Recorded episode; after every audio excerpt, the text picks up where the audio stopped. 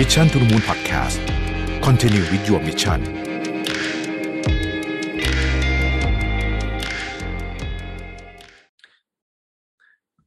สวัสดีครับในช่วงเวลาหลายปีที่ผ่านมาเนี่ยนะครับเรื่องหนึ่งที่คนพูดกันเยอะมากๆเลยแล้วก็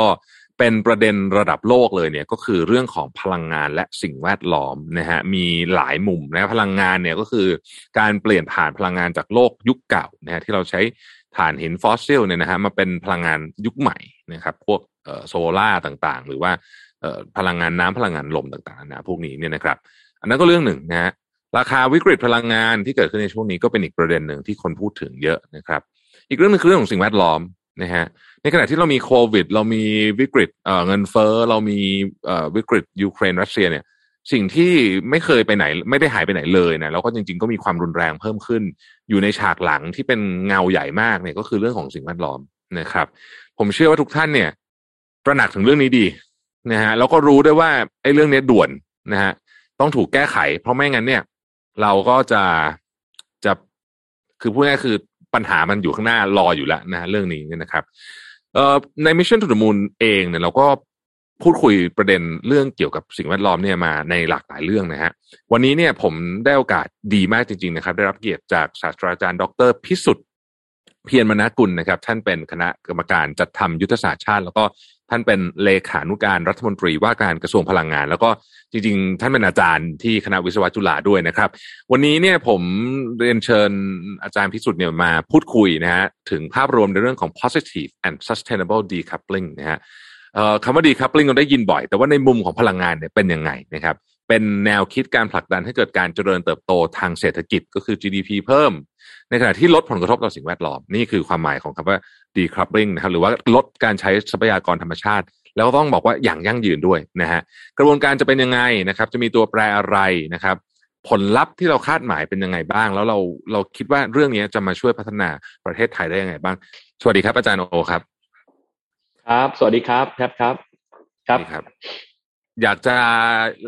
ขออนุญาตเริ่มต้นอย่างนี้ก่อนนะครับอยากให้อาจารย์แนะนำตัวให้พวกท่านผู้ชมท่านผู้ฟังนิดนึงได้ไหมครับว่าวันนี้เรามาคุยกันในบทบาทยังไงเพราะจริงๆอาจารย์โอเนี่ยเป็นอาจารย์ด้วยนะฮะสอนหนังสือด้วยนะครับแล้วก็เป็นคณะกรรมการจัดทำยุทธศาสตร์ชาติด้วยแล้วก็ยังดำรงตำแหน่งเลขานุการของท่านรัฐมนตรีพลังงานด้วยเนี่ยวันนี้เรามาคุยกันในบทบาทไหนดีฮะอาจารย์หรือว่ารวมๆกันจริงๆแล้ว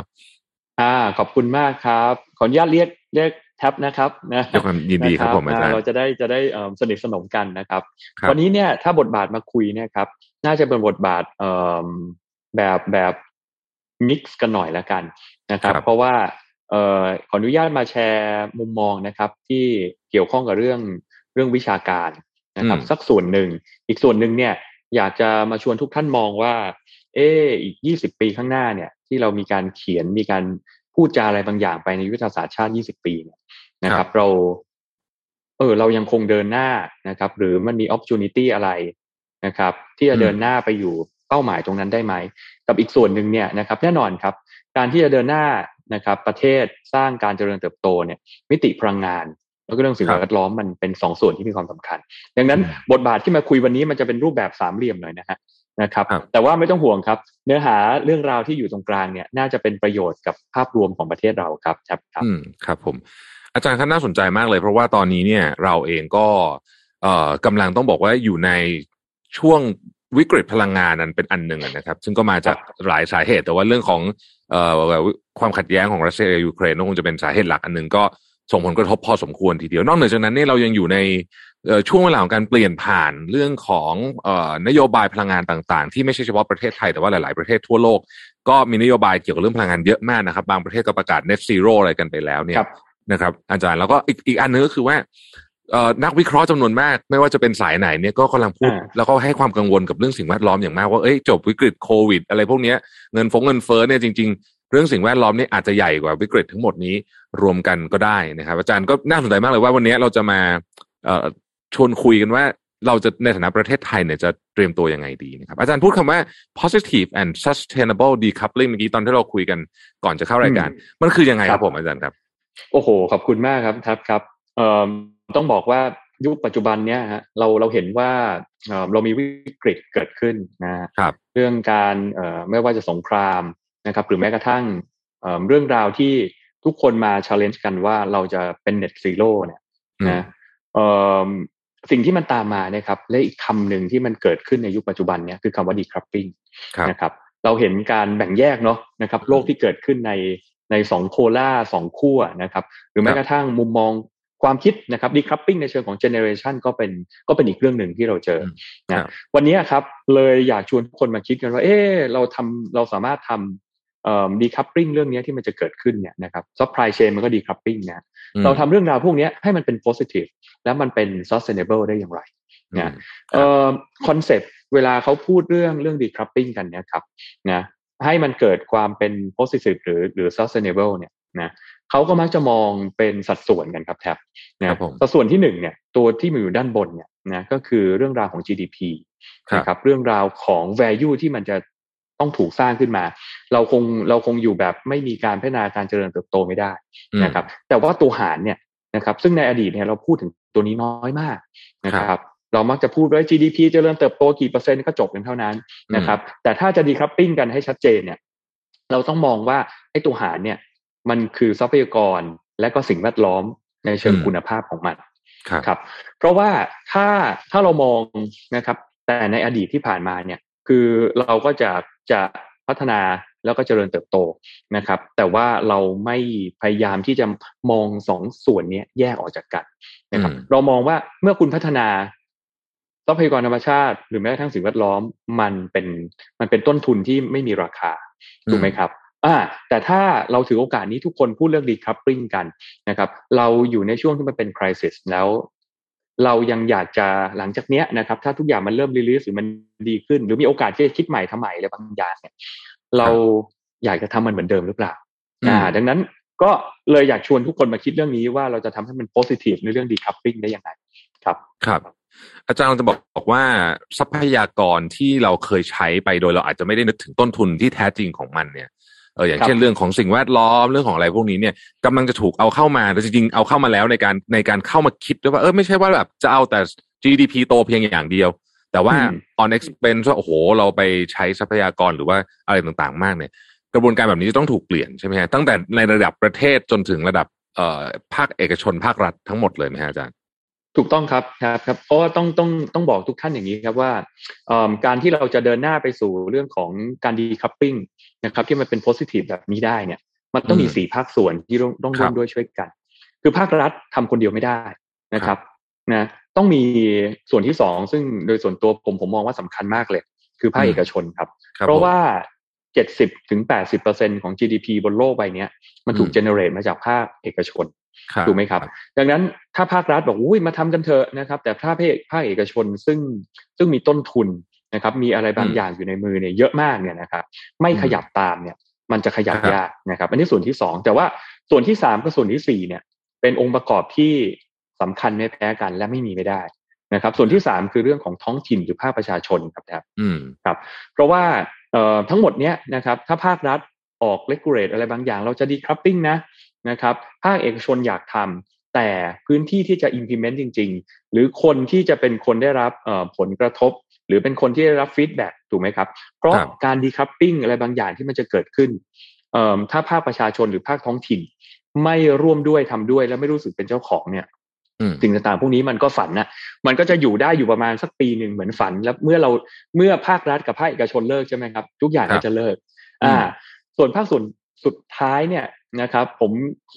มคิดว่ามันเป็นภาคส่วนอื่นๆนะครับซึ่ง2ส่วนที่มีบทบาทสำคัญหลังจากนี้เลยนะครับคือภาคสื่อมวลชนครับแท็บ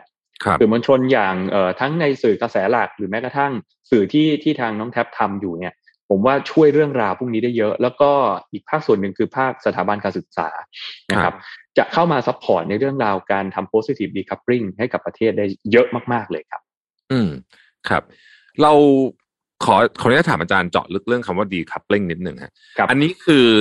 สมัยก่อนเนี่ยเราก่อนที่เราจะมียุคนี้เนี่ยเราก็บอกว่าเศรษฐกิจโตทรัพยากรก็ต้องใช้เยอะไปด้วยแบบทำนองนี้ใช่ไหมฮะ decoupling คือเราพยายามจะเอาสองเรื่องนี้แยกออกจากกันถูกต้องไหมครับอาจารย์ถูกต้องครับแทบครับมันเลยเป็นที่มานะครับที่ปัจจุบันเนี้ยมันมี2 หรือ 3 ค นะครับที่บ่งบอกถึงเกรดในการแยก2คำนี้ออกจากกันนะฮะคำที่1เนี่ยนะครับเขาใช้คำว่า relative ในที่นี้ก็คือ GDP โตนะครับยังโตมากอยู่นะครับแต่ว่าไอ้ตัวคุณภาพทรัพยากรธรรมชาติและสิ่งแวดล้อมเนี่ยมันก็เริ่มดีขึ้นดังนั้นถ้าเรามองกราฟเนี่ยครับนะเวลาเราหารกันเนาะกราฟไอ้เส้นตัวบนเนี่ยมันเริ่มดรอปลงมานิดนึงถูกไหมครับเพราะว่าไอ้ตัวหารเนี่ยคุณภาพทรัพยากรธรรมชาติสิ่งแวดล้อมมันเริ่มดีขึ้นอันนี้เขาเรียกว่า relative นะครับแต่มันก็ยังอยู่ด้านบนอยู่นะถูกไหมฮะเรายังเน้นในเชิงGDP เป็นหลักอยู่ก็จะเป็น relative ตัวที่2ครับเขาจะเรียกคำว่า absolute absolute ในที่นี้นะครับก็คือโฟกัสมาแบบ 100% เลยในเชิงของทรัพยากรธรรมชาติเรียกง่ายๆว่าทำแบบสุดกำลังนะครับในการที่จะแยกไอ้ตัวทรัพยากรตัวเนี้ยให้มันใช้แบบให้คุ้มค่าครบทุกเม็ดแล้วก็อะไรที่มันยังไม่เป็นของเสียนะครับหรือแม้กระทั่งอะไรที่เรามองว่าทุกอย่างมันจะไม่มีของเสียเกิดขึ้นในโลกถูกไหมครับเรามองทุกอย่างเนี่ยเป็นทรัพยากรหมดเราจะเรียกสิ่งนี้ว่าเป็น absolute นะครับ decoupling on ทางด้าน resource หรือทรัพยากรธรรมชาติตัวที่มันเป็นเส้นตัวเนี้ยนะครับมันจะเริ่มผงกหัวลงแล้วคิดภาพไหมฮะมันจะเริ่มวิ่งลงแล้วแสดงว่าเนี่ยเราเริ่มabsolute decoupling แต่ส่วนอีกคำหนึ่งครับนะครับต้องเรียนท่านผู้ฟังผู้ชมด้วยนะครับเขาใช้คำว่า sufficiency นะครับ sufficient คือแบบทำ decoupling แบบ sufficient absolute ครับนั่นก็คือเราต้องมองเลยไปจากทรัพยากรธรรมชาติมองไปจัดการกับพวกผลกระทบทางด้านสิ่งแวดล้อมหรือของเสียที่มันเหลือจริงๆนะครับยกตัวอย่างเช่นแก๊สคาร์บอนไดออกไซด์นะครับแก๊สเรือนกระจกซึ่งยังไงมันก็ยังคงหลงเหลืออยู่ในชั้นบรรยากาศใช่ไหมครับแต่มันเกินมันเยอะกว่าก่อนเราปฏิวัติอุตสาหกรรมมา 2-3 เท่าแหละเราต้องไปมองส่วนนี้ด้วยไม่ใช่แค่ส่วนทรัพยากรธรรมชาติครับก็จะเป็น3สเต็ปครับครับดูแล้วเนี่ยเป็นแผนการที่ต้องบอกว่ามีบุคคลเกี่ยวข้องเยอะแล้วก็ใช้เวลาพอน่าจะต้องใช้เวลาพอสมควรแล้วก็คงจะถูกต้องครับจะต้อง evolve ไปเรื่อยๆใช่ไหมฮะอาจารย์ณจุดนี้ครับประเทศไทยเราตอนนี้เราอยากจะทำอะไรก่อนฮะในเรื่องนี้ครับขอบคุณครับแท็บครับถ้าในมุมประเทศไทยนะครับผมพี่ขออนุญาตยกตัวอย่างนะเร็วๆแล้วกันถ้ามุดเรายกตัวอย่างอย่างการท่องเที่ยวเนี่ยนะครับสเต็ปแรกเนี่ยนะเราคงจะมองว่าเราทำให้การท่องเที่ยวของเราเนี่ยนะครับมันมีอะไรที่มันเป็น relative มากขึ้นได้ไหมนะครับพูดง่ายๆก็คือปัจจุบันเนี้ยนะครับเราเน้นที่จะใช้ทรัพยากรนะครับที่เรามีเพื่อเดินหน้าการท่องเที่ยวดังนั้นเราสามารถเอาเรื่องแนวคิดเรื่อง decoupling ตัวเนี้ยนะครับเอามาต่อยอดได้อย่างไรยกตัวอย่างเช่นนะครับนักท่องเที่ยวที่มานะเราสามารถสร้าง GDPต่อนักท่องเที่ยวต่อคนที่มาเนี่ยเพิ่มขึ้นได้อย่างไรได้บ้างดังนั้นตัวบนขยับขึ้นในเวลาเดียวกันเมื่อเวลาเขามาใช้ชีวิตอยู่กับเราเนี่ยเราสามารถที่จะแชร์ริ่งนะครับหรือบ่งบอกเขาว่านี่อันนี้คือโพซิชันในการมาท่องเที่ยวมาใช้ชีวิตที่เมืองไทยนะคือคุณมาใช้ชีวิตที่นี่คุณสามารถทำให้คุณภาพสิ่งแวดล้อมและคุณภาพทรัพยากรธรรมชาติเนี่ยมันดีได้ด้วยนะครับอันเนี้ยนะครับอาจจะเป็นหนึ่งในตัวอย่างที่คิดว่าเราน่าจะทำในเชิงของทั้ง relative แล้วก็ absolute นะครับในมุมมองการท่องเที่ยวได้และสิ่งที่มันจะตามมาอีกเรื่องหนึ่งครับนะที่คิดว่าน่าจะทำแล้วมี impact มากๆและเชื่อมโยงกับการท่องเที่ยวและอีกหลากหลายเรื่องด้วยนั่นก็คือเรื่องของภาคพลังงานครับนะเพราะว่าถ้าเรามองเรื่องของแก๊สเรือนกระจกที่มันเกิดขึ้นเนี่ยนะครับกว่า 70-80% มันอยู่ในภาคพลังงานและภาคการขนส่งครับถูกไหมดังนั้นถ้าเราบอกว่าเราอยากจะทำให้มันเกิด positive หรือ sustainable decoupling ให้มันเกิดขึ้นให้ได้ในประเทศไทยเนี่ยนะและเราไม่เข้าใจหรือมาแยกไอ้2ส่วนนี้ decoupling ส่วนนี้ในภาคพลังงานและการขนส่งเนี่ยโอ้โหแทบจะ impossible นะครับในสิ่งที่เราอยากจะทำนะดังนั้นสิ่งที่มันควรจะเกิดขึ้นนะครับถ้าพี่ยกตัวอย่างเร็วๆเนี่ย3เรื่องเนี่ยนะครับในมิติเอาservice sector ในเชิงท่องเที่ยวนะครับนะ1ก็คือเราอาจจะต้องมีเรื่องราวของการใช้ไฟที่สะอาดมากขึ้นนะอาจจะมี tariff นะครับที่มันเป็น greener tariff ห และนักท่องเที่ยวที่เข้ามาเนี่ยนะครับเขาอาจจะวิลลิ่งเขาแบบเขารักสิ่งแวดล้อมอ่ะเขารักในความเป็นนักท่องเที่ยวแล้วมาใช้ชีวิตในประเทศไทยเขาอาจจะมีวิลลิ่งในการที่จะ spend more นะครับในเชิงของ greener tariff ที่เกิดขึ้นถูกไหมฮะและในเวลาเดียวกันเราก็ได้เงินส่วนนี้นะครับเข้าประเทศนะฮะส่วนที่สองครับนะภาคส่วนการขนส่งนะครับพูดตามตรงเป็นเรื่องปฏิเสธไม่ได้นะเราก็คงจะต้องเดินหน้าไปสู่ความเป็นelectric vehicle เรื่องของ EV มากขึ้นนะครับ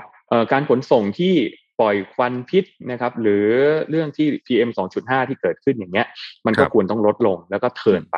นะครับส่วนสุดท้ายครับนั่นก็คือเรื่องราวของการที่และเราสามารถประหยัดพลังงาน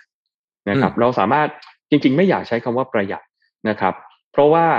คีย์ที่พี่อยากใช้น่าจะใช้คำว่าใช้ให้มันคุ้มค่ามากที่สุดสมมตินักท่องเที่ยวเข้ามาคนที่ทำในธุรกิจการท่องเที่ยวเนี่ยนะครับซึ่งจริงๆถ้าเขามาแล้วเขาก็สเปนเต็มที่เนาะพลังงานที่ใช้มันก็เยอะนะครับแต่เราทำอย่างไรให้เขาเห็นคุณค่าในมิติของพลังงานพวกนี้นะครับด้วยกันเพราะอย่าลืมนะครับก่อนที่เราเจอโควิดเนี่ยประชากรไทยเกือบ70ล้านคนใช่ไหมครับแต่ว่านักท่องเที่ยวเข้ามาพี่ว่า35เกือบ40ล้านคนอย่างนี้เป็นต้นนะครับก็ถ้ายกตัวอย่างนะครับว่าภาพพลังงานมันเป็น principle อย่างไรใน business sector ในเชิงท่องเที่ยวเนี่ยประมาณนี้ครับโอ้มีหลายแง่มุมที่ต้องคิดเลยนะฮะแต่เดี๋ยวขออนุญาตถามอาจารย์เพิ่มนิดนึงว่าในมุมของเรื่องของนโยบายต่างๆเนี่ยก็ผมก็เห็นว่าทางภาครัฐเองก็ให้การสนับสนุนเช่นลด EV ต่างๆเราก็จะเริ่มเห็นมีนโยบายเรื่องภาษีอะไรออกมาค่อนข้างพอสมควรทีนี้ในแง่มุมของความมั่นคงทางพลังงานนะครับอาจารย์คือประเทศเราเนี่ยเราจะเปลี่ยนเราจะเชฟจากถ้าสมมติว่าเราบอกว่ายุคที่พึ่งพาพลังงานจากถ่านหินเยอะเนี่ยหรือฟอสซิลเยอะเนี่ยหลังจากนี้เราไปเนี่ยการเชฟพลังงานต่อจากนี้หลายๆ10ปีข้างหน้าเนี่ยนะครับเรามองเห็นความมั่นคงทางพลังงานเปลี่ยนไหมฮะหรือว่าเราจะอัตราส่วนที่เราจะสามารถดูแลพลังงานภายในประเทศเองได้เนี่ยพวกนี้จะเปลี่ยนไปไหมครับโอ้เป็นคำถามที่ดีมากเลยครับต้องบอกว่าโลกยุคอนาคตเนี่ยนะครับความมั่นคงเนี่ยมันต้องมาพร้อมกับความยั่งยืนครับมันต้องคิดstability ควบคู่กับคำว่า sustainability นะครับดังนั้นในอนาคตที่มันจะเกิดขึ้นเนี่ยการที่เราจะทำให้ทั้งมั่นคงนะครับแล้วก็ยั่งยืนได้ด้วยเนี่ยตัวเชื่อมตรงกลางเนี่ยมันจะคือ2สิ่งครับสิ่งที่1เนี่ยนะครับมันคือเรื่องของเทคโนโลยีนะครับแล้วก็ innovation นวัตกรรมนะครับส่วนที่2ครับมันคือการปรับเปลี่ยนพฤติกรรมของทุกภาคส่วนนะครับที่อยู่นะยกตัวอย่างครับในการที่เราจะเดินหน้าไปสู่ความเป็น Carbon Neutrality หรือ Net Zero เนี่ยแน่นอนครับพลังงานหมุนเวียนที่เรียกว่า renewable energy มันต้องมากกว่า 50% แน่นอนครับท่านผู้ชมนะครับแต่ทีนี้เราเรียนกันมาตั้งแต่เด็กแล้วนะครับว่าพลังงานหมุนเวียนก็คือหมุนเวียนนะครับในอดีตเราใช้คำว่าทดแทนซะด้วยซ้ำถูกไหมดังนั้นพอเมื่อมันทดแทนแสดงมันจะไม่มั่นคงนะดังนั้นเราจะสามารถนำเทคโนโลยี innovation เข้ามาช่วยได้ครับยกตัวอย่างเช่นนะครับการมีระบบพวกแบตเตอรี่เข้ามาเกี่ยวข้องนะซึ่งตัวแบตเตอรี่ตัวนี้มันจะเป็นตัวที่จะมา average นะครับตัวเก็บปล่อยนะครับที่สร้างความมั่นคงที่เกิดขึ้นกับอีกเรื่องหนึ่งที่เป็น innovation เทคโนโลยีที่เข้ามาช่วยน่าจะเป็นเรื่องของ smart technology ครับยกตัวอย่างเช่นนะเพราะว่าถ้าเราสามารถรู้ตลอดเวลาว่าการใช้ demand side นะครับ supply side ปัจจุบันเนี้ยมันสวิงลักษณะแบบไหนนะฮะผมว่ามันสามารถเอาข้อมูลพวกนี้มาเป็นข้อมูลฟีดกลับนะครับเป็นฟีดแบ็กกลับมาให้ไม่เฉพาะคนที่ดูการผลิตอย่างยกตัวอย่างอย่างกฟผ.เป็นคนดูแต่จริงๆแล้วพวกเราที่ใช้กันอยู่เนี่ยเราก็จะรู้สถานการณ์เฮ้ยไม่ได้เว้ยถ้าใช้อย่างนี้ไม่มั่นคงและไม่ยั่งยืนถูกไหมครับนะมันก็จะย้อนกลับมาว่าในเวลาเดียวกันเนี่ยถ้าจะทำให้มันเดินหน้าไปสู่ไอ้ตัว S 2ตัวนี้เนี่ยนะเกิดขึ้นได้เนี่ยพวกเราทุกคนก็จะต้องปรับเปลี่ยนพฤติกรรมเหมือนกันนะครับหรือแม้กระทั่งเราอาจจะต้องยอมรับว่ามันในบางครั้งบางคราวมันไม่มีของดีราคาถูกถูกไหมครับเราอาจจะบอกเอ้ยฉันมีความตั้งใจที่แบบอาจจะจ่ายมากขึ้น นะครับเข้ามาร่วมด้วยช่วยกันพวกนี้หรือแม้กระทั่งเราอาจจะมีบางเซกเตอร์มันเลยเป็นที่มาที่ผมยกตัวอย่างในเชิงท่องเที่ยวครับนะว่าถ้าเราสามารถเซต positioning ของการท่องเที่ยวในประเทศเราได้เนี่ยมันก็เป็นอีกเรื่องนึงนะเราอาจจะเดินหน้าไปสู่เรื่อง decoupling ที่เราคุยกันตั้งแต่ต้นได้ครับครับเพราะฉะนั้นเนี่ยถ้าเราอยากเห็นภาพความยั่งยืนและความมั่นคงไปคู่กันเนี่ยจริงๆต้องทำหลายอย่างมากแล้วก็ตัวเราเองก็ต้องปรับทัศนคติเราจะพูดถึงว่าวิธีการใช้ชีวิตหรือวิธีการอยู่ร่วมกับสิ่งแวดล้อมแบบใหม่ด้วยใช่ไหมฮะคือแต่ผมก็คิดว่าอาจารย์ก็เห็นการเปลี่ยนแปลงในทางบวกเรื่องของความตระหนักของผู้คนบนโลกมากขึ้นไหมครับในช่วงหลังๆวันนี้ว่ามันจะทำแบบเดิมไม่ได้แล้วนะโอ้โหจริงๆจริงๆต้องบอกงี้ครับแล้วก็ท่านผู้ฟังท่านผู้ชมครับ30เกือบ 40% นะครับของน้องๆเจเนอเรชันที่เป็นยังเจเนอเรชันรุ่นหลังๆเนี่ยครับนะฮะถ้ามองว่าเป็นในเชิงนักลงทุนนะครับก็จะเป็นนักลงทุนที่เป็น green investor นะครับที่โฟกัสแล้วก็เลือกที่จะลงทุนในธุรกิจนะครับใน business ที่แบบเขาเน้นในเรื่องความยั่งยืนนะครับหรือแม้กระทั่งลูกศิษย์ลูกหานะครับที่อยู่ที่จุฬาลงกรณ์มหาวิทยาลัยเนี่ยนะครับสองเรื่องที่เห็นอย่างชัดๆครับคลาสที่สอนในเรื่องสิ่งแวดล้อมเนี่ยครับคนแย่งกันลงนะเต็มครับนะครับแล้วก็จะมีเรื่องการดีเบตการพูดคุยในเรื่องราวพวกนี้เยอะมากกับอีกเรื่องนึงปฏิเสธไม่ได้นะครับเราอยู่ในช่วงที่มีการเลือกตั้งผู้ว่ากรุงเทพจะเห็นได้ว่าแทบนโยบายเกือบจะครึ่งนึงเลยนะมันก็เกี่ยวข้องกับเรื่องของความยั่งยืนสิ่งแวดล้อมทรัพยากรธรรมชาติแล้วก็มันเป็นการบ่งบอกเลยครับว่าคนรุ่นใหม่นะครับรวมไปถึงหลากหลายเจเนอเรชันที่เชื่อมโยงกันเนี่ยมองว่าเรื่องราวความยั่งยืนเรื่องนี้นะครับเรื่องของการที่เราจะ decoupling ว่าทำอย่างไรให้คุณค่าในเชิงเศรษฐกิจมันเพิ่มขึ้นนะแต่และทำอย่างไรในเวลาเดียวกันที่คุณภาพสิ่งแวดล้อมทรัพยากรธรรมชาติมันดีขึ้นตามไปด้วยอย่างเงี้ยพี่ว่ามันเป็นกระแสโลกในปัจจุบันนี้ครับโอ้อาจารย์ครับผมขออนุญาตถามลงไปอีกนิดนึงผมเข้าใจว่าอาจารย์เนี่ยมีข้อมูลค่อนข้างอัปเดตทีเดียวเกี่ยวกับเรื่องของสิ่งแวดล้อมแล้วก็ทรัพยากรธรรมชาติว่าณขณะนี้เนี่ยที่เขาบอกว่าเรามีกำลังจะมีวิกฤตเนี่ยนะฮะมันรุนแรงขนาดไหนแล้วอาจารย์กังวลมากไหมฮะเวลาเราเห็นข้อมูลพวกนี้ว่ามันแล้วมันจะวิกฤตอาจารย์คิดว่ามันความรุนแรงของมันหรือว่าเวลาที่เรามีที่จะแก้ปัญหานี้ก่อนที่มันจะเกิดเรื่องใหญ่ๆขึ้นเนี่ยเราพอจะมีเวลาไหมฮะโอ้โหขอบคุณมากเลยครับก็ให้ข้อมูลเร็วๆนะครับถ้าในเชิงคุณภาพอากาศนะครับประชากรโลกเนี่ยเฉลี่ยต่อปีในช่วงประมาณ 4-5 ปีหลังเนี่ยเรามีคนเสียชีวิตนะครับจากเรื่องคุณภาพอากาศประมาณเกือบ10ล้านคนนะครับโอ้ทุกปีเยอะมากเยอะกว่าโควิดนะเยอะกว่าโควิดใช่ครับผมถึงบอกว่าคือมีโอกาสในการบรรยายหลายที่นะผมจะบอกว่าเรากลัวโควิดยังไงทำไมเราไม่กังวลหรือเกรงกลัวกับเรื่อง PM 2.5 หรือแม้กระทั่ง Indoor Air Quality ที่เราอยู่ในอาคารแบบนี้ประเทศไทยเราก็อันดับโลกเลขตัวเดียวนะครับทั้งในเชิงของขยะที่ลงสู่ทะเลมหาสมุทรและแน่นอนเราก็รู้อยู่แล้วว่าพวกนี้มันกลายไปเป็นไมโครพลาสติกแล้วก็อยู่ในห่วงโซ่นะครับอย่างล่าสุดก็มีการค้นพบไมโครพลาสติกที่อยู่ในกระแสเลือดนะครับหรืออยู่ในกระเพาะนะครับในหลากหลายหมื่นชิ้นเป็นต้นประเทศเราก็เป็นอันดับต้นอันดับ5อันดับ6นะครับที่มีขยะพลาสติกพวกนี้ลงสู่ทะเลนะหรือแม้กระทั่งสัดส่วนที่น้ำเสียที่ไม่ได้รับการบำบัดนะครับก็สูงมากนะอันนี้ก็เกิน 50% นะกับอีกเรื่องนึงนะนั่นก็คือถ้ามองในเชิงของความเสี่ยงที่เกิดขึ้นจาก climate change ครับท่านผู้ฟังท่านผู้ชมเราอยู่อันดับ9อันดับ10ของโลกหลายคนจะมองประเทศไทยของเราก็ไม่ได้หนาวไม่ได้ร้อนอะไรขนาดนั้นทำไมเราถึงนะครับก็ต้องบอกเลยครับว่าเรามีรูปแบบของการทำการเกษตรนะครับที่อาศัยน้ำนะครับเยอะมากนะครับเรื่องปลูกข้าวอะไรพวกนี้มันใช้น้ำเยอะนะหรือแม้กระทั่งกรุงเทพมหานครก็ปฏิเสธไม่ได้นะครับถ้าเรามองระดับน้ำทะเลที่สูงขึ้นเนี่ยพวกเราก็ค่อนข้างกลัวกันเนาะถูกไหมครับว่ากรุงเทพจะจมไหมหรือแม้กระทั่งเดี๋ยวสักช่วงหนึ่งเนี่ยเราจะเจอปัญหาแล้วคือน้ำประปาเค็มเป็นต้นซึ่งพวกนี้เป็นความเสี่ยงนะครับที่มันเกิดขึ้นจาก climate change นะครับที่เราอยู่อันดับ8 อันดับ9หรืออันดับ10ของโลกเนี่ยมาตลอดเลยเป็นตัวเลขที่น่ากลัวครับและถ้ามองย้อนกลับมาอีกนิดนึงนะครับหนึ่งในภาคส่วนที่เป็นตัวขับเคลื่อนนะครับในการพัฒนาการเจริญเติบโตหรือส่งผลให้เกิดผลกระทบในเรื่องสิ่งแวดล้อมเรื่องราวอะไรพวกนี้นะก็ปฏิเสธไม่ได้ครับว่าภาคส่วนการผลิตนะครับก็เกี่ยวข้อง business เกี่ยวข้องและแต่หลังจากนั้นที่เป็น principle หลักก็คือพลังงานก็ใช้เยอะประมาณนี้ครับโอ้ครับก็คือต้องรีบละคือตอนนี้เรียกว่าเป็นคล้ายๆกับเกือบจะเป็น last warning เลยใช่ไหมครับอาจารย์เรื่องนี้คือไม่สามารถที่จะปล่อยผ่านไปได้แล้วคือใช่ครับโหชอบคำ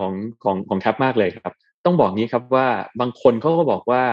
ถ้าในช่วงประมาณภายในปี2030เนี่ยถ้าเรายังไม่สามารถคุมปริมาณแก๊สเรือนกระจกนะครับหรือคุมอุณหภูมิโลกเนี่ยนะครับให้อยู่ในเกณฑ์ที่เขาพยายามคุยกันนะครับว่าเขาอยากจะคุมให้ 1.5 ถึง 2 องศาเซลเซียสแต่ปัจจุบันเนี้ยนะครับถ้าคาดการเอาจำนวนความ willing นะครับ voluntary ที่อยากจะลดเปอร์เซ็นต์กันในแต่ละประเทศไปเนี่ยตอนนี้มันอยู่ประมาณสัก 3.2 3.4 องศาเซลเซียสเขาก็คุมกันว่าเฮ้ยถ้าในปี2030เนี่ยเรายังคุมกันไม่อยู่ในช่วง2.5 หรือแบบต่ำ 2.5 ถึง 2 องศาเซลเซียสนะมันจะเป็นจุดที่เรียกว่าเป็น point of no return คือมันเป็นจุดที่มันคุณหาที่กลับไม่ได้ระดับน้ำทะเลเกาะบางเกาะอาจจะหายไปนะครับเราอาจจะเกิดเหมือนที่เคยเห็นนะครับนะที่เราเจอข่าวกันมาฝนตกในอาร์กติกนะครับมีหิมะตกในทะเลทรายแล้วลองจินตนาการภาพว่าประเทศเราพึ่งพาการเกษตรเยอะมากนะนะครับมันจะเป็น point of no return ที่จะส่งผลต่อเรื่องความมั่นคงในหลากหลายเรื่องราวนะครับที่ตามมาก็เขาก็เลยมองว่าอันนี้แหละเป็น the very last chance หรือ last bonding นะครับ bonding ที่เราไปเชื่อมด้วยทีนี้ถ้าขยับมาที่พวกเรานะครับก็เลยจะมีคำอีกคำหนึ่งครับคำว่า last mile mile สุดท้ายครับและไอ้คำว่า last mile เนี่ยมันใช้ในเรื่องของภาคอินเทอร์เน็ตหรือภาคพลังงานเยอะมากครับปกติเขาจะมองเป็น mile 1 mile 2 และ mile 3 mile 3 คือ mile สุดท้าย mile ที่1ครับคือทำให้ประเทศเนี่ยมันมีความสะดวกสบายพวกนี้เกิดขึ้นถ้ามองในเชิงอินเทอร์เน็ตนะครับก็คือประเทศเราติดต่อในเชิงอินเทอร์เน็ตคอนเนคชั่นได้นะครับ mile ที่2มันจะลงไปที่ภูมิภาคและท้องถิ่นนะครับแต่ last mile หรือ mile สุดท้ายเนี่ยมันคือเพื่อคุณภาพชีวิตเพื่อ well being เพื่อ lifestyle ของพวกเราทุกคนและไอ้ last mile เนี่ยมันแพงทั้งในเชิงค่าใช้จ่ายค่าไฟที่เราต้องจ่ายและมันแพงทั้งในเชิงของต้นทุนในด้านสิ่งแวดล้อมและทรัพยากรธรรมชาติอย่างนี้เป็นต้นครับพอเห็นภาพก็คืออย่างสมมติ last mile ของอินเทอร์เน็ตก็อาจจะเป็นจุดที่เชื่อมต่อที่บ้านเราใช่ไหมที่ต้องลากสายกันอะไรเข้ามาพวกนี้เนี่ยแล้วก็เซิร์ฟอาจจะเซิร์ฟเราแค่คนเดียวครอบครัวเดียวใช่ไหมฮะแต่ว่าต้นทุนการทำมาเนี่ยมันก็ค่อนข้างแพงถูกต้องมันก็จะเรื่องเดียวกับเรื่องที่เราใช้ไฟแบบ last mile ครับท่านผู้ฟังหรือผู้ชมคือถ้ารู้สึกว่าโอ้โหฉันอยากจะสะดวกสบายนะครับทำใน whatever I can do ยกตัวอย่างประมาณนี้นะครับในอย่างที่เราอยากทำเนี่ยตัวเนี้ยมันจะเป็นต้นทุนนะครับแล้วมันเป็นอีกหนึ่งปัจจัยเหมือนกันนะครับแล้วท่านผู้ฟังหรือผู้ชมที่ทำให้ค่าไฟและค่าพลังงานมันแพงเพราะอย่าลืมว่ามันก็ต้องถ้ามันมี last mile ยิ่ง last mile เยอะเท่าไหร่ราคามันยิ่งแพงถูกไหมฮะปัจจุบันนี้ถ้ามองในเชิงมิติพลังงานนะครับมิติ last mile เนี่ยอยู่ประมาณ 15% แต่มันมีแนวโน้มที่มันจะสูงขึ้นซึ่งแล้วยิ่งถ้าต้นทุนพลังงานแพงอย่างนี้นะฮะซึ่งไม่ได้แพงจากเรานะถูกไหมมันคือ decoupling มันคือเรื่องของวิกฤตของโลกอ่ะถ้าเรายังมี last mile ตรงนี้ยิ่งเยอะเท่าไหร่เนี่ยแสดงว่าต้นทุนโดยรวมจะแพงขึ้นอันเนี้ยเราทุกคนในฐานะที่เป็นประชากรโลกเป็น good citizen เราช่วยได้เล็กๆน้อยๆครับครับเป็นเรื่องที่น่าสนใจมากอาจารย์จริงๆมีเรื่องนึงที่วันก่อนผมก็ได้โอกาสอ่านข่าวที่วิกฤตที่ศรีลังกานะฮะเราก็กลับมาคิดดูว่าเราประเทศไทยเราเนี่ยเราตอนเด็กๆผมยังเคยมีไฟดับบ้างนะฮะที่บ้านแต่ว่ามันไม่มีเหตุการณ์อะไรอย่างนั้นมานานมากๆแล้วคือเราไม่ได้มีความรู้สึกว่าเราขาดแคลนพลังงานอะไรเพียงแต่ว่าโอเคละบางช่วงมันก็แพงถูกว่ากันไปเนี่ยแต่พอมันมีวิกฤตแบบนี้เกิดขึ้นเนี่ยนะฮะอาจารย์ว่าเรามีความเสี่ยงไหมฮะที่จะเกิดวิกฤตพลังงานแบบไม่มีพลังงานใช้เพราะถ้าเกิดว่าทุกคนใช้กันเยอะเกินไป แล้วยังหาของใหม่แทนไม่ทันโอ้โหคือต้องบอกครับอย่างนี้ครับว่าทุกสิ่งทุกอย่างบนโลกใบนี้มีความเสี่ยงหมดเนาะถูกไหมครับนะเราก็เคยมีการพูดคุยในเชิงทั้ง worst case scenario นะครับหรือ scenario ที่มันแบบมีโอกาสเกิดขึ้นได้นะครับเราก็มองเคสศรีลังกาเนี่ยนะครับเป็นหนึ่งใน worst case scenario อันนี้พูดตามตรงเพราะว่าเราอาจจะมองว่ามันเริ่มต้นจากพลังงานจุดเล็กๆนะครับแต่มันสามารถกระจายไปจนเป็น chaos นะครับหรือเป็นการจราจรอะไรบางอย่างที่เกิดขึ้นได้บนโลกใบนี้เลยทีเดียวทีนี้ย้อนกลับมาที่ประเทศไทยของเราครับถ้าแทบตอนเด็กๆอ่ะพี่อยู่ต่างจังหวัดด้วยพี่อยู่จังหวัดลพบุรีครับคือนอกจากไฟดับแล้วเนี่ยไฟดับนานด้วยใช่ๆดับนานแล้วก็ดับหลายชั่วโมงบางช่วงบางคราวหาน้ำมันไม่ได้อะไรเงี้ยมันมีโอกาสเกิดขึ้นนะครับทีนี้ถ้าในสถานการณ์ปัจจุบันนี้ครับต้องขออนุญาตให้เป็น3มุมนะครับมุมที่1เนี่ยคือต้องบอกว่าเราก็มีเรายังโชคดีนะครับที่เรายังมีต้นทุนพลังงานนะครับที่อยู่ในอ่าวไทยนะครับหรืออยู่ในกลุ่มประเทศเพื่อนบ้านซึ่งก็อันนี้อาจจะเป็นโชคดีนะครับในต้นทุนที่เรามีแต่ถ้าว่าในมิติที่1เนี่ยบนโชคดีบนต้นทุนที่เรามีเนี่ยมันก็ต้องการบริหารจัดการเพราะสิ่งต่างๆพวกนี้นั่นคือสิ่งที่เรามีมันในบางเวลามันก็ควรต้องเก็บไว้ใช้ในช่วงที่มันจำเป็นจริงๆถูกไหมครับนะฮะอันนั้นจุดที่1เรามีแต่ว่าไม่ได้ครบและไม่ได้มีโอเวอร์เพราะโดยรวมแล้วประเทศไทยเป็นประเทศนำเข้าพลังงานนะครับเกือบคือเราเป็นประเทศนำเข้าพลังงานนั้นพอมามุมดิเมนชันที่2ครับความเสี่ยงทั้งหมดเนี้ยที่มันอาจจะเกิดขึ้นนะครับบน worst case ที่เกิดขึ้นมาตามมาเนี่ยมันก็ต้องมองว่าแล้วในเวลานั้นน่ะราคาพลังงานรวมไปถึง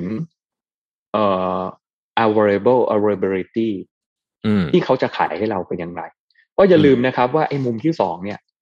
ถึงราคาแพงนะครับแต่ถ้าเรามีเงินซื้อเอาว่ากัดฟันซื้อเรายังซื้อได้ถูกไหมแต่ถ้าราคามันแพงและมันไม่ขายแล้วมันซื้อไม่ได้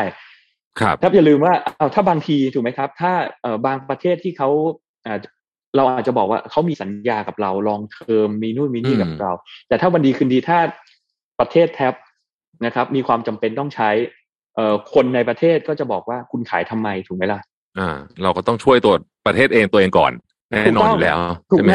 หรือแม้กระทั่งในเวลาเดียวกันนะครับถ้าประเทศที่เขารวยกว่าเราและมี powerful มากกว่าเราบอกว่าประเทศแทบอย่าไปขายให้ประเทศอาจารย์โอเลยขายประเทศผมดีกว่าคุณซีกับผมนะดังนั้นมันเดินหน้ามาสู่เคสที่ถึงแม้มีเงินก็ซื้อไม่ได้ครับซึ่งเคสเนี้ยเป็นเคสที่จริงๆพวกเรากลัวเป็นเคสที่พวกเรากลัวและมันก็เลยมาย้อนมาเดินหน้ามาสู่มุมที่3ครับนั่นก็คือมุมที่พวกเราทุกคนเนี่ยจะต้องมาร่วมด้วยช่วยกันทั้งในเชิงของ last mile ที่พี่เล่าให้ฟังนะครับแล้วก็ในเชิงที่ว่าเอ๊ะแล้วเราสามารถทำอะไรที่มัน sufficient ได้ที่เราพออยู่พอมีได้ครับเพราะอย่าลืมว่าในเชิง biomass หรืออะไรบางอย่างพวกนี้มันก็ใช้ในการผลิตกระแสไฟฟ้าหรือผลิตพลังงานได้นะครับเพราะพลังงานมันไม่ได้มาในรูปแบบที่มันเป็นไฟฟ้าหรืออะไรพวกนี้อย่างเดียวเนาะนะครับหรือแม้กระทั่งในเวลาเดียวกันคือเอ๊ะเราปรับ last mile ได้ไหมนะครับหรือในเวลาเดียวกันมันสามารถทำคาพูทำ work from home ทำอะไรบางอย่างที่มันเป็นเป็นกิจกรรมที่มันก็ต้องปรับตัวไปพร้อมๆกันทั้ง3 dimension แบบนี้ครับครับผมถามอาจารย์เพิ่มถึงมุมของเทคโนโลยีนิดหนึ่งครับผมคิดว่ามันน่าจะมีบทบาทสำคัญทีเดียวในเรื่องของการปรับเปลี่ยนการใช้พลังงานหรือว่าความยั่งยืนในการใช้พลังงานของเราเนี่ยยกตัวอย่างเช่นอย่างรถยนต์ไฟฟ้าเนี่ยถ้าเกิดว่าชวนอาจารย์ย้อนเวลากลับไปสักนิดหนึ่งสัก 4-5 ปีที่แล้วเนี่ยตอนนั้นรู้สึกเป็นของที่ไกลตัวกับผู้คนส่วนใหญ่มากเลยนะฮะหมายถึงว่าไกลแบบว่าโอเคเรารู้แหละว่ามีรถยนต์ไฟฟ้าอยู่นะแต่ว่าไอความคิดที่จะซื้ออะไรเนี่ยมันยังแทบไม่มีแต่ว่าวันนี้กลับกันวันนี้รถยนต์ไฟฟ้ายอดจองล่าสุดมอเตอร์โชว์นี่โอ้โหจองกันดุเดือดมากเลยเนี่ยนะฮะแล้วก็มันเริ่มกลายเป็นว่าเราเริ่มเห็นวิ่งอยู่เป็นเรื่องค่อนข้างปกติละไม่ได้เป็นแบบโอ้ของประหลาดนานๆเดือนนึงเห็นคันนึงอะไรแบบนี้เนี่ยนะจริงๆก็น่าสนใจว่าการเปลี่ยนบางทีมันก็เร็วกว่าที่หลายคนเขาคาดเหมือนกันทีนี้พูดถึงพลังงานบ้างครับอาจารย์ถ้าในมุมแบบนี้เนี่ยโอเคเราพึ่งพาพลังงานแบบเรียกว่าเป็นดั้งเดิมเนี่ยก็มานานมากใช่ไหมฮะตั้งแต่เราหลาย 4-50 ปีเนี่ย มันการเปลี่ยนมาเป็นพลังงานที่เรียกว่าเป็นยุคใหม่แล้วกันผมใช้คำว่าพลังงานยุคใหม่เช่นพลังงานแสงอาทิตย์ลมหรือว่าน้ำอะไรต่างๆนานาเหล่านี้เนี่ยในระดับที่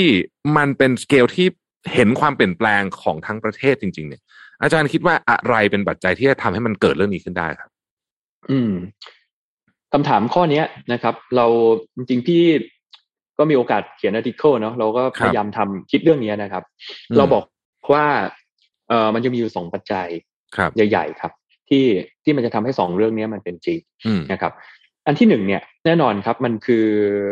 คือeconomy of scale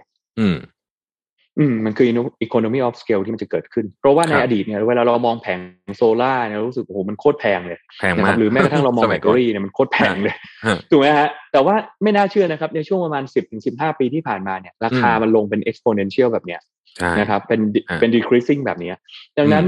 economy of scale ในเชิงของ demand supply เนี่ยจุดนี้เป็นปัจจัยสำคัญแล้วมันเลยเป็นที่มาครับแล้วก็ท่านผู้ฟังผู้ชมที่ทำไมการที่ประเทศไทยนะครับท่านนายกรัฐมนตรีไปประกาศ Carbon Neutrality 2050 Net Zero 2065เนี่ยนะครับเราก็พิจารณาแล้วก็มองเรื่องราวพวกนี้นะครับว่าถ้าจะเดินหน้าไปจุดนั้นจริงๆ 70% ถ้าเราไม่ปรับโหมดในเชิงของพลังงานและการขนส่งมันเป็นไปไม่ได้นะครับเราก็มีการเอาเรื่องของราคาพวกนี้ที่ลงแล้วก็เทรนด์ economy of scale พวกนี้นะครับเอามาแมทก็อันนี้คือปัจจัยแรกนะครับพอราคาลงเราก็เลยประกาศเฮ้ยเป็นไปได้และเรากำลังจะมี RE นะครับในช่วงปี 2050 เนี่ยมันมากกว่า 50% ขึ้นไปตัวนี้มาแน่นอนนะครับจุดที่2ครับที่น่าจะเป็นอีกหนึ่งปัจจัยสำคัญนะครับที่ในมุมมองพี่นะครับก็คงขออนุญาตย้อนกลับมาที่เรื่องของเทคโนโลยีอินโนเวชันเอาใหญ่ๆ2ตัวแล้วกันตัวที่1คือเรื่องแบตเตอรี่ครับเพราะว่าเหมือนที่เราคุยกันตอนต้นนะครับนะเวลาเราพูดแสงอาทิตย์ลมหรือไบโอแมสมันไม่ได้แบบมาแบบเป๊ะอย่างนี้คงที่ตลอดเนาะถูกไหมฮะมันต้องมีตัวอะไรที่เป็นตัวบาลานซ์ตัวเก็บนะครับอันนี้คือตัวที่1นะครับกับอีกตัวหนึ่งซึ่งน่าจะเป็นตัวเทคโนโลยีอีกตัวที่น่าจะมาครับนั่นก็คือเรื่องของ CCUS ครับ Carbon Capture Storage and Utilization เพราะว่าถึงแม้นะครับเรามี renewable energy มากกว่า 50-60% ก็แล้วแต่อันนี้ในความคิดแท็บอะนะครับหรือท่านผู้ฟังผู้ชมก็ลองคิดตามพี่ก็ได้นะคิดตามผมก็ได้นะเราก็คงยังต้องมีโรงไฟฟ้าถ่านเนาะถูกไหมใช่ถูกไหมครับจากแก๊สธรรมชาติจากอะไรที่มันทุกอย่างมันคงที่แบบนี้แล้วเรารู้ว่ามาแน่เรามีแหล่งพลังงานที่มันอยู่ใกล้เราแล้วมันเป็นฐานนะครับที่เป็นตัวเนี้ยแต่ว่าในโลกยุคอนาคตครับโรงไฟฟ้าฐานพวกนี้มันก็จะมีการปลดปล่อยคาร์บอนไดออกไซด์นะครับหรือมลพิษรูปแบบอื่นตัวมลพิษรูปแบบอื่นจัดการได้เกือบหมดแต่คาร์บอนเนี่ยมันก็คงต้องมีตัวที่จะเก็บกักนะครับนำไปใช้ประโยชน์ดังนั้นตอบคำถามครับว่า2ปัจจัยเนี้ยเลยจะเป็น2ปัจจัยที่ถ้ามาได้เร็วนะครับแล้วก็ราคามันเริ่ม affordability แบบเข้าถึงได้มากขึ้นเนี่ยมันจะทำให้ความเป็นโลกที่มันสะอาดมากขึ้นแล้วเราเดินหน้าไปสู่คำว่าเป็น sustainable decoupling เนี่ยมันจะมาได้เร็วมากขึ้นครับครับก็ดูแล้วก็แนวโน้มดีนะฮะอาจารย์ช่วงนี้เพราะว่าเราก็เริ่มเห็นโรงงานหรือว่าแม้แต่บ้านคนหลายคนก็เริ่มมีหลังคาโซล่าติดแล้วก็แสดงว่าราคาเนี่ยดูแล้วเห็นละจะคืนทุนเมื่อไหร่ใช่ไหมฮะแล้วก็แบตเตอรี่ก็ราคาลงมาถ้าไม่เจอเรื่องตอนนี้มีช็อตเตจจากวิกฤตยูเครนรัสเซียหน่อยก็ราคาขึ้นไปหน่อยแต่ว่าแนวโน้มหลักๆมันลงหมดถูกไหมฮะพวกนี้ถูกต้องครับแล้วก็จริงๆเป็นอีกหนึ่งโอกาสนะในมุมมองพี่นะพี่มองว่าอาจจะเป็นโอกาสสำหรับนักวิจัยไทยแล้วก็คนที่ทำงานในเชิงพัฒนาเรื่องราวพวกนี้ครับเพราะว่าอีกส่วนหนึ่งเนี่ยมันก็ต้องการใช้พวกฐานชีวภาพหรือองค์ความรู้อะไรต่างๆพวกนี้ที่อยู่ในประเทศนะครับซึ่งจริงๆเรามีแล้วมันเป็นจุดเปลี่ยนพอดีนะครับที่ว่าเขาเปลี่ยนเราก็เปลี่ยนเนี่ยถูกไหมครับเรามันก็อยู่ที่ว่าเราพร้อมที่จะปรับ mindset ที่โอเคเฮ้ยใช้คำว่ากูเปลี่ยนพร้อมมึงก็ได้นะครับไปเปลี่ยนไปพร้อมกันก็ได้เนี่ยนะครับแต่ว่าถ้าเราพร้อมที่จะเปลี่ยนตรงนี้นะครับมันจะเป็นอีก key factor เลยนะอีกปัจจัยใหญ่ๆหนึ่งเลยนะครับว่าที่จะทำให้เราเดินหน้าไปพร้อมๆกับต่างประเทศนะครับที่ทุกประเทศเนี่ยเขาก็เริ่มเปลี่ยนอย่างนี้พร้อมๆกับเราครับใช่โอ้ครับวันนี้ได้ ข้อมูลเยอะมากๆจริงนะครับ สนุกมากเลยเป็นการคุย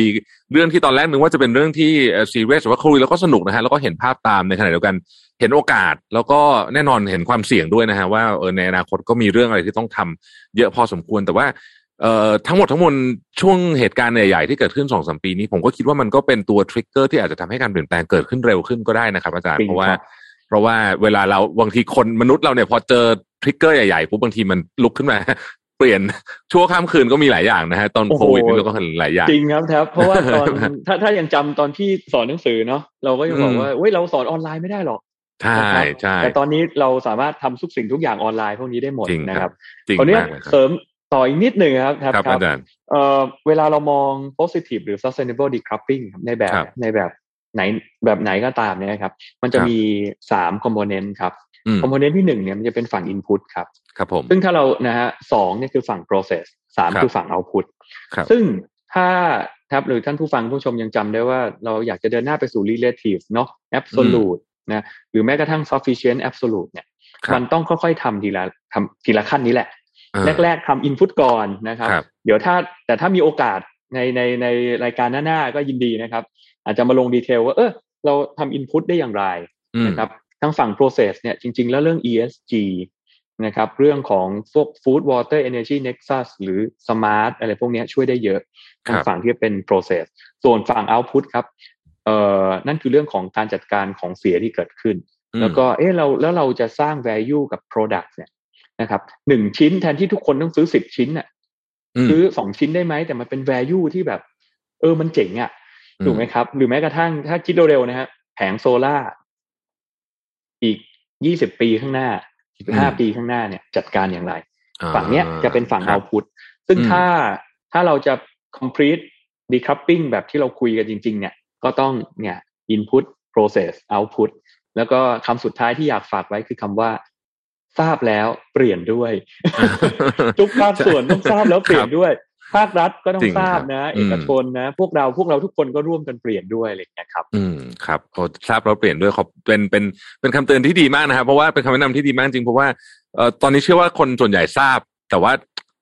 ยังอาจจะเปลี่ยนยังไม่รู้แต่ว่าถ้าไม่เปลี่ยนให้เราเหนื่อยแน่นอนนะฮะอย่างที่อาจารย์ว่าเวลาเหลือไม่เยอะนะ2030นี่8ปีเองนะครับ8ปีแป๊บเดียวก็หมดแล้ว8ปีเนี่ยนั่นเร็วมาก8ปีแป๊บเดียวพี่ว่ามันก็แป๊บเดียวก็หมดแล้วจริงๆอันนี้พี่ก็อยากจะสะท้อนกับที่ภาครัฐด้วยนะว่าเมื่อคุณก็ต้องไปเปิดใจรับฟังมุมมองจากประชาชนจากภาคเอกชนแล้วคุณก็ต้องเปลี่ยนด้วยไม่ใช่ออกมาตรการมาให้ประชาชนทุกคนเปลี่ยนเลยเถอะแต่ภาครัฐไม่เปลี่ยนนี้ก็ไม่ได้เราก็ต้องทราบแล้วเปลี่ยนในทุกบริบททุกองค์ประกอบครับเราถึงจะไปอย่างพาประเทศไปอย่างยั่งยืนในอนาคตได้นะฮะทราบว่าอาจารย์มีโครงการที่อยากจะแนะนำด้วยใช่ไหมครับอาจารย์เชิญเลยครับอ๋อขอบคุณครับก็ขออนุญาตมี2มุมมองนะครับ2โครงการที่1เนี่ยเดี๋ยวเร็วๆเนี้ยเราคงจะมีโครงการชื่อว่าทราบแล้วเปลี่ยนเกิดขึ้นนะเอาตามชื่อนี้เลยนะครับแล้วก็คงจะมีเรื่องของ innovation นะครับเรื่องของ sustainability แล้วก็อาจจะมีเชื่อมโยงกับเรื่องพลังงานนะก็ขออนุญาตประชาสัมพันธ์เบื้องต้นไว้เผื่อน้องๆติดตามได้ในรายการพี่แท็บนะฮะได้เลยส่วนอีกอันหนึ่งที่เป็นโครงการครับก็ขออนุญาตเป็นหลักสูตรนะครับปริญญาโทที่คณะวิศวะจุฬาแล้วกันครับแท็บนะครับเราก็ถือโอกาสเราจบที่นี่มาด้วยกันเนาะนะครับก็จะเป็นปริญญาโทที่สอนทางด้านชื่อภาษาอังกฤษนะครับคือ innovative engineering for sustainability ครับก็คือแล้วที่สำคัญคือจบสาขาไหนมาก็เรียนปริญญาโทวิศวะจุฬาได้นะครับนิเทศศาสตร์มาเรียนได้นะครับจบโทวิศวะจุฬาเรียนนอกเวลานะครับเรียนศุกร์เสาร์อาทิตย์นะครับแล้วก็ไม่ได้ทำวิทยานิพนธ์แบบยากๆก็จะทำในลักษณะเป็นสารนิพนธ์นะครับเป็นหลักสูตรใหม่ล่าสุดเปิดสอนเดือนสิงหาคมนี้ครับก็ตอนนี้เปิดรับสมัครอยู่นะครับเหมาะสำหรับคนทำงานนะอาจารย์ใช่น้องแล้วจนปัจจุบันที่ตลาดงานในด้าน ESG มันแรงมากเป็นกระแสโลกก็คิดว่าน่าจะตอบโจทย์ท่านที่ต้องการครับ2โครงการที่ฝากไว้ครับน่าสนใจมากครับอาจารย์ไว้ครั้งต่อไปมีเรื่องที่อยากจะชวนอาจารย์คุยในเชิงลึกอีกนะฮะที่อาจจะเทคนิคกว่าวันนี้